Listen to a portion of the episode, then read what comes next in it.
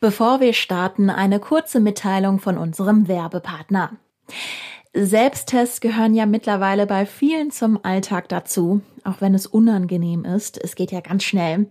Die Maskenbroker GmbH aus Meerbosch sind Spezialisten, wenn es um die Beschaffung von Schutzausrüstung geht. Und Selbsttests gehören dazu. Sie bieten auf ihrer Webseite jetzt einen Selbsttest aus Deutschland an von Nano Repro AG. Den Selbsttest Made in Germany bekommt ihr jetzt auf mbcare24.de. Und jetzt geht's los mit dem Aufwacher Podcast das ist etwas, was ja in der Vergangenheit häufig gefordert worden ist, dass man sagt, man muss ein Baukastenmodell hinbekommen, etwas, wo man den Menschen auch so eine Art Hoffnung geben kann, also so ein Pfad, auf den sie so hinfiebern können. Das versucht die Politik jetzt damit zu machen. Die Corona-Zahlen gehen weiter runter und das Land will deshalb neue Lockerungen ermöglichen. In Sicht ist zum Beispiel der nächste Restaurantbesuch, zumindest draußen. Was genau wann und wo geht und unter welchen Bedingungen, da sprechen wir jetzt drüber. Bonn Aufwacher. News aus Bonn und der Region, NRW und dem Rest der Welt. Mit Benjamin Meyer am 13. Mai 2021. Heute ist Feiertag und Vatertag. Den Aufwacher, den kriegt ihr trotzdem, aber morgen, da machen wir da mal eine kleine Pause. Hier geht's dann am Samstag weiter. Das schon mal vorab und jetzt starten wir mit den Nachrichten aus Bonn und der Region.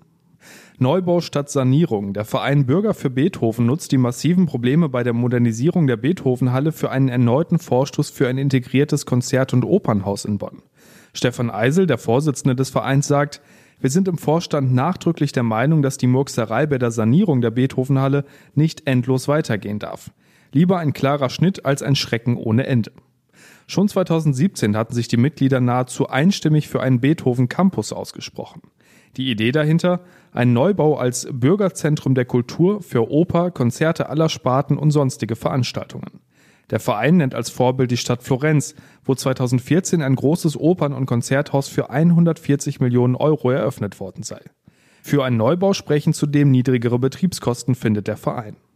Die Bürger für Beethoven fordern einen Baustopp in der Beethovenhalle und warnen vor einer Sanierung des Opernhauses. Dort drohe ein weiteres Millionengrab, sagen sie. Das Bonner Ratsbündnis aus Grünen, SPD, Linken und Volt hat sich in seinem Koalitionsvertrag aber bereits festgelegt, die Fraktionen wollen eine Sanierung der Oper im laufenden Betrieb. Die Stadt will in Kürze einen Vorschlag zur Oper machen. Noch vor der Sommerpause soll ein Grundsatzbeschluss zur Sanierung der Theater eingebracht werden, kündigte die Stadt an. Ab diesem Donnerstag, dem 13. April, tritt im Rhein-Sieg-Kreis die Bundesnotbremse außer Kraft. Da seit Mitte vergangener Woche die 7-Tage-Inzidenz im Kreis unter dem Schwellenwert von 100 liegt, werden die Maßnahmen der Notbremse aufgehoben. Es gelten dann wieder die Regelungen der Corona-Schutzverordnung des Landes NRW. Das teilte der Kreis am Mittwoch mit. Die nächtliche Ausgangssperre gilt ab Donnerstag nicht mehr. Im Einzelhandel ist zudem das sogenannte Click and Meet wieder möglich. Kunden müssen vorher einen Termin zum Einkaufen vereinbaren. Ein negativer Corona-Test ist nicht mehr notwendig. Pro 40 Quadratmetern ist maximal ein Kunde erlaubt. Bei körpernahen Dienstleistungen muss ebenfalls kein Negativtest mehr vorgelegt werden. Die Schulen kehren wieder in den Wechselunterricht zurück, Abschlussklassen sind ausgenommen. Für Kitas gilt weiterhin der eingeschränkte Regelbetrieb mit einer Trennung der Gruppen in fest zugeordneten Räumen und einer Reduzierung der wöchentlichen Betreuungszeit um zehn Stunden gegenüber dem Normalbetrieb. Private Treffen sind im Rhein-Sieg-Kreis ab Donnerstag zwischen einem Hausstand und einer weiteren Person oder zwischen maximal fünf Personen aus zwei Haushalten erlaubt.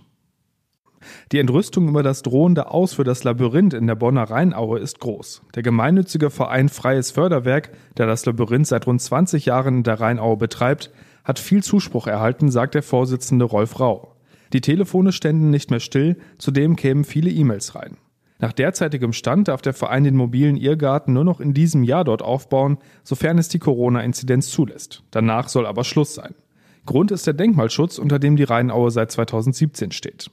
In einem Schreiben der Stadtverwaltung an den Verein heißt es, dass die Nutzung der Rheinaue durch das Labyrinth nicht denkmalverträglich sei. Zum einen passe die Gestaltung des Labyrinths nicht in eine Parkanlage. Zum anderen handele es sich um eine eingezäunte Fläche, die nur gegen Entgelt eine Nutzung bereitstelle, heißt es in dem Schreiben. Besiegelt ist das Aus aber noch nicht. Die für den Denkmalschutz zuständige Behörde in Köln kündigte zuletzt Klärungsbedarf an. Und damit kommen wir auch schon zu unserem großen Thema heute. Draußen einen Kaffee trinken gehen oder shoppen, ohne vorher einen Termin buchen zu müssen. Das schien zuletzt doch noch sehr weit weg, könnte aber zumindest in einigen Regionen in NRW jetzt schon ab diesem Samstag wieder gehen. Die Landesregierung hat gestern deutliche Lockerungen bekannt gegeben und da schauen wir jetzt nochmal ganz in Ruhe drauf mit Maximilian Plück, dem Leiter der Redaktion Landespolitik. Hallo Max. Hallo, grüß dich. Max, lass uns das jetzt nochmal durchgehen. Also was genau ist denn dann ab Samstag theoretisch wieder möglich und unter welchen Bedingungen? Also eine ganze Menge. Das gilt natürlich in erster Linie nur für die Kreise und kreisfreien Städte, in denen dann die Inzidenz für fünf Tage äh, unter 100 liegt. Also das äh, bezeichnet die Landesregierung als stabil. Und äh, schauen wir in die verschiedenen Bereiche rein. Im Einzelhandel wäre es dann möglich, dass man in den Geschäften, die nicht für den täglichen Bedarf zuständig sind, äh, mit einem negativen Testergebnis dann auch ohne Termin da äh, sich so lange aufhalten kann, wie man möchte. Es gibt dann da verschiedene Begrenzungen, also beispielsweise, dass da nur ein Kunde pro 20 Quadratmetern sein darf getestet, also für all diejenigen, die noch nicht geimpft sind oder genesen sind, also die Geimpften und Genesenen, die dürfen da natürlich auch dann rein brauchen dann keinen äh, Test mehr. Es gibt aber vor allem auch, und da haben ja viele äh, drauf geschielt, dann endliche erste Öffnungsschritte in der Gastronomie. Dort würde dann die Außengastronomie wieder an den Start gehen dürfen. Auch da nur für Getestete, Geimpfte und Genesene. Auch Hotels öffnen wieder, ähm, äh, allerdings nur mit einem geschränkten Betrieb. Also da dürfen nur bis zu 60 Prozent der Kapazitäten äh, ausgelastet sein. Wir haben dann auch verschiedene Sachen im Sport, die wieder möglich sind. Also Ausübung von kontaktfreiem Sport auf Sportanlagen unter freiem Himmel mit bis zu 20 Leuten. Es wird dann auch teilweise wieder möglich sein, äh, Freizeiteinrichtungen zu besuchen. Also so kleinere Dinge sind da möglich. Äh, Minigolfanlagen werden geöffnet. Freibäder dürfen im Übrigen auch öffnen. Allerdings äh, darfst du dich da nicht auf der Liegewiese räkeln. Genau, das sind äh, einige Beispiele, die dann demnächst wieder möglich sein werden. Du hast ja auch Hotels und Gastronomie angesprochen. Für die ist das ja wirklich eine krasse Nachricht. Da hat sich ja wirklich monatelang nichts getan. Ähm, wie sind denn da die Reaktionen drauf? Also der Chef des Branchenverbands DEHOGA hier in NRW, Hakon Herbst, der hat sich äh, positiv geäußert. Der hat gesagt, das ist äh, auf jeden Fall ein guter und wichtiger Schritt. Ein erster Schritt hat er gesagt. Die befürchten jetzt natürlich, dass sie da so ein bisschen alleine gelassen werden, äh, was beispielsweise diese Kontrollmechanismen angeht. Also wenn jetzt sie dann dafür hergehalten werden, zu überprüfen, ob die Leute dann wirklich auch einen einwandfreien Test haben. Da sagt er, das darf halt eben nicht zu viel Bürokratie führen. Da gibt es Vorbehalte, aber der Grundtenor ist natürlich gut, dass es wieder losgeht. Es gibt ja auch mehrere Modellregionen, wie zum Beispiel Soest. Ähm, da galt das ab gestern, wo Cafés und Restaurants ihre Außenbereiche schon öffnen durften. Ähm, inwiefern spielen diese Modellregionen denn jetzt eigentlich noch eine Rolle? Also da geht es ja vor allem darum, dass man schaut, wie äh, so Öffnungsschritte mit digitalen Nachverfolgungsmöglichkeiten funktionieren. Das wollen die auch weiterhin durchziehen. Ähm, da geht es ja auch um darum zu schauen, wie es in verschiedenen Bereichen sich entwickelt. Also jetzt hast du die Cafés und Restaurants genannt. Es gibt aber auch ähm, andere Modellregionen im Kreis Coesfeld beispielsweise. Da werden so Freizeitmöglichkeiten überprüft. Man versucht da schon irgendwie zu gucken, was man da noch möglicherweise machen kann. Und ähm, insofern glaube ich, also die werden dieses Modellprojekt ja auch wissenschaftlich begleiten, dass sie schauen werden, wie sich dort in den verschiedenen Bereichen die Inzidenzen entwickeln, wenn sie dort langsam wieder öffnen. Das, was jetzt ab einer Inzidenz von unter 100 passiert, schließt ja noch nicht alle Branchen mit ein. Also zum Beispiel Theater und Fitnessstudio sind da jetzt ja noch nicht dabei. Also die, die können sich äh, Hoffnung machen, wenn die Inzidenzen noch weiter runtergehen. Also es gibt eine zweite Stufe, die die Landesregierung vorgestellt hat gestern. Das ist die dann unter 50. Und dann gibt es auch mehr Kulturdinge, die dann möglich sind. Also äh, über 50 sind schon äh, kleinere Konzerte unter freiem Himmel möglich mit maximal 500 Personen. Aber äh, ab 50 und darunter sollen dann auch wieder Konzerte und Aufführungen in Theatern, Opern und Konzerthäusern möglich sein oder auch in privaten Einrichtungen. Ähm, das ist äh, allerdings auch immer nur unter der Voraussetzung, dass dann diejenigen dann entweder getestet, genesen oder geimpft sind und äh, dass dort dann aber auch der Mindestabstand eingehalten wird und es eine äh, ordentliche Kontaktrückverfolgung gibt. Das heißt also, wer jetzt meint, er könnte da äh, wildhüpfend auf einem Konzert äh, abgehen, den müssen wir leider enttäuschen. Das wird alles nur mit Sitzplan funktionieren und einer ordentlichen Nachverfolgung. Das kam jetzt ja aber alles doch relativ plötzlich, oder? Vor ein paar Tagen hieß es ja noch aus dem NRW-Gesundheitsministerium, schnelle Lockerungen wird es eher nicht geben. Woher kommt denn jetzt dieser plötzliche Sinneswandel?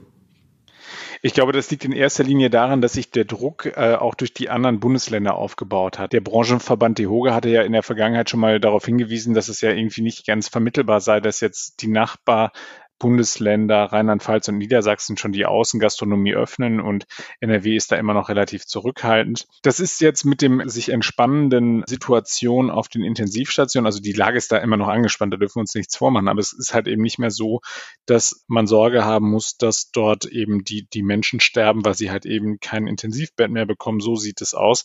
Deswegen meint man da jetzt halt eben auch vorangehen zu können. Es gibt zwei weitere Aspekte, die dort genannt worden sind. Das eine ist eben der Fortschritt bei den Impfungen. Da muss man tatsächlich sagen, hat es Tempo gegeben. Äh, in Deutschland insgesamt ist mittlerweile ein Drittel der Bevölkerung zumindest erst geimpft. Ähm, und da ist es äh, so, dass dann in NRW auch noch hinzukommt, dass wir eine sehr weitgehende Testinfrastruktur haben. Das heißt, du kannst dich wirklich ja hier an jeder Ecke auf eine Corona-Erkrankung überprüfen lassen. Und äh, da sagt dann auch NRW-Gesundheitsminister Karl-Josef Laumann von der CDU, der ja bislang sehr zurückhaltend war, dass er dann eben diese sogenannten, die Rückgabe halt eben von Grundrechten dann auch ähm, durchaus verantworten könnte. Trotzdem wird ja zum Beispiel von Jens Spahn auch immer wieder vor Übermut gewarnt. Ähm, wie wird denn diese Entscheidung jetzt insgesamt gesehen? Also ich glaube, viele Menschen äh, sehnen sich ja nach einer gewissen Normalität zurück. Wir werden diese ganzen Dinge, über die wir jetzt gesprochen haben, natürlich erst in dem Moment kriegen, in dem auch wirklich Werte unter 100 über einen längeren Zeitraum erreicht sind. Das heißt also, es wird jetzt nicht auf einen Schlag am Samstag alles aufgehen. Ich glaube, das ist etwas, was ja in der Vergangenheit häufig gefordert worden ist, dass man sagt, man muss ein Baukastenmodell hinbekommen, etwas, wo äh, man den Menschen auch so eine Art Hoffnung geben kann, also so ein Pfad, auf den sie so hinfiebern können. Das versucht die Politik jetzt damit zu machen. Man muss sagen, es ist tatsächlich ein sehr früher Öffnungsschritt innerhalb eben dieser dritten Welle. Und es gibt auch große Bedenken. Du hast den Bundesgesundheitsminister genannt, der da vor Übermut gewarnt hat. Also es gibt Vorbehalte da, äh, gegen jetzt äh, großflächig zu öffnen, weil ja davon auch möglicherweise ein fatales Signal zur Sorglosigkeit ausgehen könnte. Also wenn ich weiß, irgendwie jetzt wird alles wieder etwas lockerer gesehen, dann muss ich das möglicherweise mit den Abstandsregelungen, mit den Hygienemaßnahmen und so weiter nicht mehr so ernst nehmen. Das wäre natürlich fatal, wenn das jetzt dazu führen würden, dass wir in die nächste Welle hineinstolpern und dann eben das, was wir uns jetzt mühsam erarbeitet haben, dadurch konterkariert würde. Also es gibt natürlich die, diejenigen, die wirklich um ihre Existenz bangen, die jetzt glücklich sind, dass es halt eben wieder losgeht. Und es gibt diejenigen natürlich, die mahnen und rufen und sagen, äh, gefährdet nicht das, was wir uns so mühevoll erarbeitet haben. Vielen Dank, Max. Sehr gerne. Und alle Infos dazu findet ihr natürlich auch nochmal in den Show Notes. Der Nahe Osten erlebt die schwerste Eskalation des Konflikts seit Jahren. Seit Montag haben militante Palästinenser Israel mit Raketen beschossen. Israels Armee reagiert mit Luftangriffen. Auf beiden Seiten gibt es Todesopfer und Verletzte. Und auch in Deutschland gibt es Sorgen, welche Wellen der Konflikt hier schlägt. Ein Update dazu gibt uns jetzt meine Kollegin Kirsten Bialdiger. Hallo Kirsten. Hallo. Kirsten, jetzt gab es ja im unmittelbaren zeitlichen Kontext zu der aktuellen Gewalteskalation in Israel bereits mehrere Vorfälle in NRW, in Düsseldorf, Bonn und Münster. Ähm, kurz zusammengefasst, was ist da genau passiert? Ja, in der Nacht von äh, Dienstag auf Mittwoch haben an verschiedenen Orten in NRW vor den Synagogen sich wohl überwiegend, soweit man das bisher weiß, junge Männer bis zum Alter von 46 Jahren, teilweise in Gruppen, teilweise allein, zusammengefunden und haben dort israelische Flaggen verbrannt. Und es gab einen weiteren Zwischenfall in Düsseldorf, da, also an dem Ort, wo früher die große Synagoge in Düsseldorf stand, heute noch eine Gedenkstätte ist, hat jemand Müll versucht anzuzünden, um auch diese Gedenkstätte in Brand zu setzen. Nach ersten Erkenntnissen der Polizei und auch Aussagen der Männer, die da festgenommen wurden, sind es eben vor allem durch diese von dir beschriebenen Eskalation der Gewalt im Nahen Osten motivierte Straftaten verbunden mit Hass auf Israel. Was weiß man denn über diejenigen, die da beteiligt gewesen sein sollen? In Münster ermittelt jetzt der Staatsschutz gegen zehn Männer. Die Beschuldigten haben unterschiedliche Staatsangehörigkeiten. Teilweise haben sie auch schon, sind sie polizeilich bekannt, aber nicht im Zusammenhang mit politischen Straftaten. Es sind Syrer darunter. Auch das deutet eben darauf hin, dass es einen Bezug zu der Eskalation der Gewalt im Nahen Osten gibt. Es sind aber auch zwei Deutsche dabei. Und in Bonn sind es drei junge Männer, die die Tat schon gestanden haben. Einer sagt auch, dass er auch einen Stein geworfen hat auf die Synagoge. Also Motivation ist eben Hass auf Juden und Hass auf den israelischen Staat. Jetzt gibt es ja direkte Konsequenzen, unter anderem für die Synagogen in NRW. Ähm, welche sind das? Was passiert da jetzt? Ja, die Synagogen in Nordrhein-Westfalen haben ohnehin einen sehr engmaschigen Objektschutz. Rund 300 Sicherheitskräfte sind sowieso jeden Tag rund um die Uhr damit beschäftigt, die Synagogen und die Gedenkstätten in Nordrhein-Westfalen zu bewachen. Das wird jetzt wahrscheinlich dann noch mehr. Also da wird dann noch mal zusätzlich werden Sicherheitsvorkehrungen getroffen, über die der Innenminister jetzt auch nicht im Einzelnen berichtet, weil das natürlich jene, die da irgendetwas vorhaben, dann auch in ihr Kalkül einbeziehen könnten. Und das umfasst ja aber nicht nur Synagogen, sondern äh, sämtliche jüdische Einrichtungen, richtig? Ja, also sämtliche jüdischen Einrichtungen, wie gesagt, auch Gedenkstätten sind betroffen. Es gibt ja auch jüdische Kindergärten, jüdische Schulen und ähnliches. Also da gilt jetzt die erhöhte Warnstufe. Es gab selbstverständlich viele Reaktionen, natürlich einmal zu der Lage im Nahen Osten selbst, aber in aller Härte auch zu den Vorfällen in NRW. Ähm, was gab es da für Stimmen? Ja, also ganz, ganz große Empörung äh, aus allen politischen Richtungen, aus verschiedensten Teilen auch der Gesellschaft, große Solidarität und Verurteilung solcher antisemitischer Angriffe.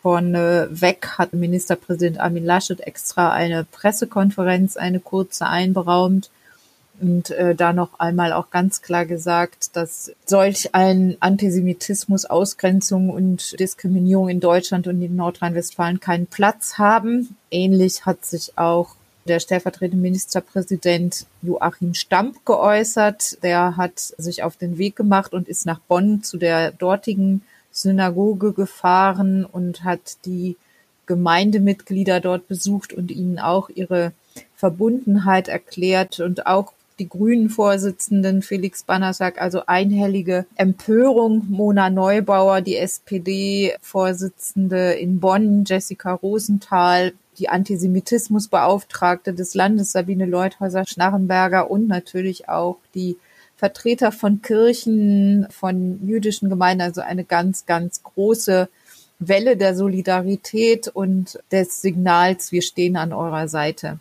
Das war Kirsten Bialdiger mit den Einzelheiten und dieses Gespräch haben wir Mittwochabend aufgezeichnet. Und auch wenn ja ab dem Wochenende teilweise wieder mehr möglich ist, mit Konzerten und Theater wird es ja trotzdem noch ein bisschen dauern. Und deshalb gibt es jetzt heute den Kulturtipp für zu Hause von Regina Hartleb. Meine Wochenendtipps beginnen mit einem tollen Buch das heißt der Schneeleopard und geschrieben hat es Sylvain Tesson und er beschreibt darin in Ich-Form eine kleine Expedition aus vier Menschen, die sich in die Höhen Tibets begeben, um den Schneeleoparden zu filmen und zu beobachten. Und er beschreibt das so toll, die Einsamkeit, die Natur, die Menschen, die dort leben, dass es absolut lesenswert ist, auch wenn man keine Leoparden mag und auch nicht unbedingt nach Tibet möchte. Außerdem spannend und ein bisschen näher lokalisiert ist die TV-Serie Unterleuten nach einem Roman von Juli C. Da geht es um ein fiktives Dorf in Brandenburg, wo ein Windpark gebaut werden soll. Und die Bewohner, das sind eine bunte Mischung aus einheimischen, zugezogenen, jungen, alten, reichen, armen als sie von dem Windpark erfahren, tun sich alte und auch einige neue Gräben zwischen den Menschen auf und man blickt in menschliche Abgründe und das Ganze nimmt sehr unerwartete Wendungen. Auf jeden Fall spannend bis zum Schluss. Viel Spaß dabei und ein schönes Wochenende. Schauen wir zum Schluss aufs Wetter. Das wird wieder eher wechselhaft. Vor allem am Vormittag gibt es zwar auch sonnige Abschnitte, den Tag über kann es dann aber auch immer mal wieder Regenschauer geben bei Höchstwerten von 14 bis 18 Grad. Und für Freitag sieht das dann eigentlich ganz genauso aus. Das war der Aufwacher am 13. Mai 2021. Habt einen schönen und hoffentlich freien Tag und bleibt gesund. Mehr Nachrichten aus Bonn und der Region gibt's jederzeit beim Generalanzeiger. Schaut vorbei auf ga.de.